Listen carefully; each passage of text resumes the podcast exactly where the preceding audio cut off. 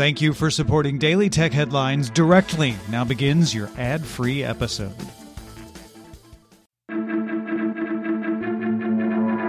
These are the Daily Tech Headlines for Monday, May 20th, 2019. I'm Rich Stroffolino. U.S. FCC Chair Ajit Pai stated he will recommend approving the $26.5 billion merger of Sprint and T-Mobile. The statement came after the two companies agreed to spin off Sprint's Boost Mobile prepaid service, as well as a three-year build-out plan for 5G service with a commitment not to raise prices during its construction. Pai said he will prepare an order on the merger in the coming weeks, which will need approval of three of the five FCC commissioners. The U.S. Department of Justice's Antitrust Division and several state attorneys general are still examining the deal.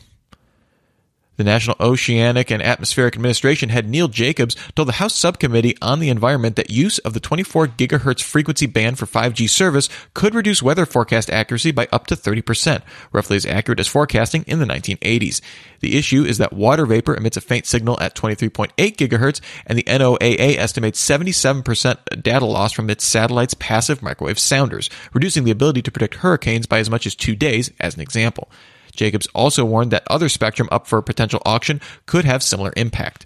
Senators Ron Wyden and Maria Cantwell have written a letter to FCC Chair Ajit Pai requesting the companies stop using the frequency until a solution is found.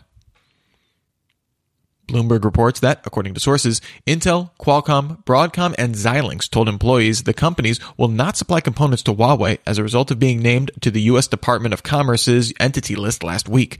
Additionally, Reuters reports that Google stopped supplying hardware, software, and technical service to Huawei, including the ability to install the Google Play Store on new Android devices. Existing Huawei Android users will still have access to Google services, but will not receive OS or security updates. The open source Android operating system is still available to Huawei, but not any proprietary Google services. The Italian Antitrust Authority announced a preliminary investigation into the dominant position of Google's Android operating system.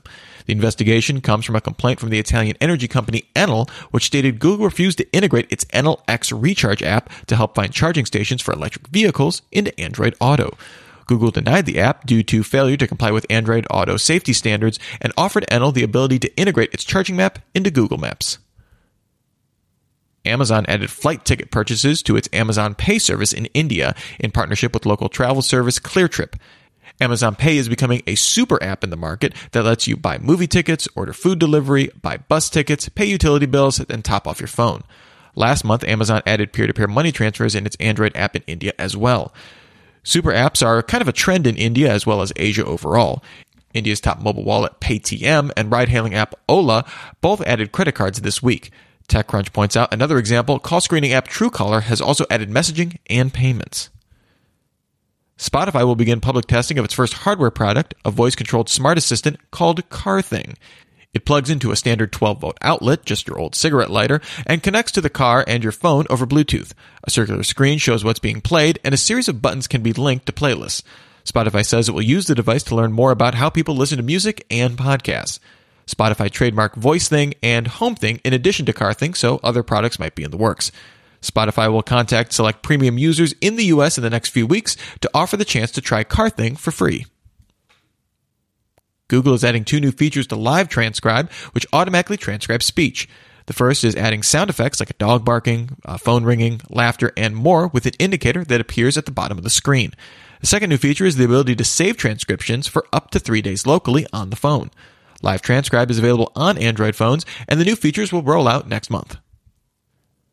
Xiaomi reported in Q1 it earned 43.8 billion yuan in revenue. That's roughly the equivalent to 6.33 billion US dollars, an increase of 27% on the year and beating analyst expectations of 42.1 billion.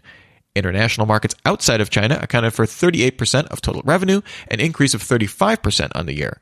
Smartphone sales accounted for 61.7% of revenue, but IoT and lifestyle products, led by smart TVs, accounted for 27.5% of revenue, up 5% in the year.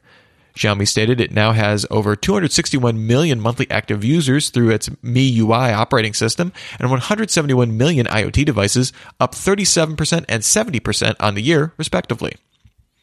And finally, Google notified creators it will shut down its cloud based VR video stitching service Jump on June 28th.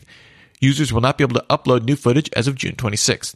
Google cited the decline in Jump usage due to the emergence of new cameras, formats, and editing tools. For more discussion of the tech news of the day, remember to subscribe to Daily Tech News Show at dailytechnewsshow.com and remember to rate and review Daily Tech Headlines wherever you get your podcasts. Thanks for listening. We'll talk to you next time. And from all of us here at Daily Tech Headlines, remember, have a super sparkly day.